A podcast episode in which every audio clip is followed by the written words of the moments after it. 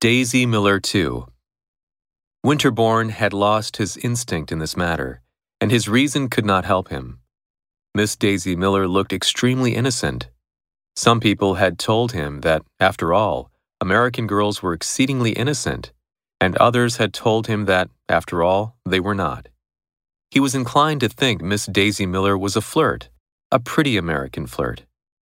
He had never, as yet, had any relations with young ladies of this category.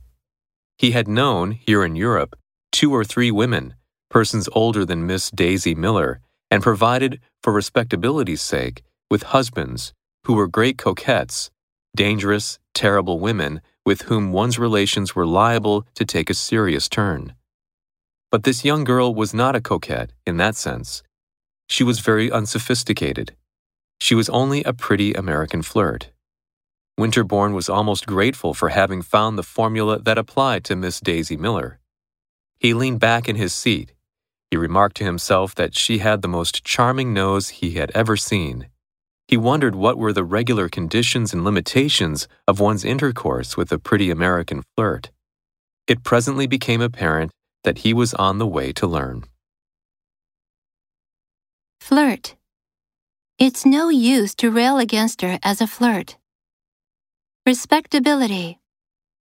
He is desperately trying to gain social respectability. Coquette. How dare you call my sister a coquette?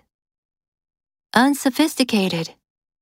He was unsophisticated and simply wanted to make friends.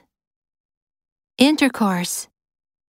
He denied that the intercourse had taken place without consent.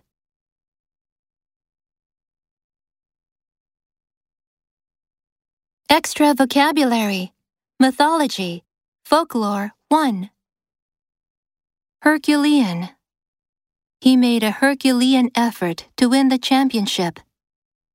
Jovial. He was in a jovial mood. Tantalizing. The tantalizing smell of coffee wafted from the kitchen. Nemesis. He finally defeated his nemesis.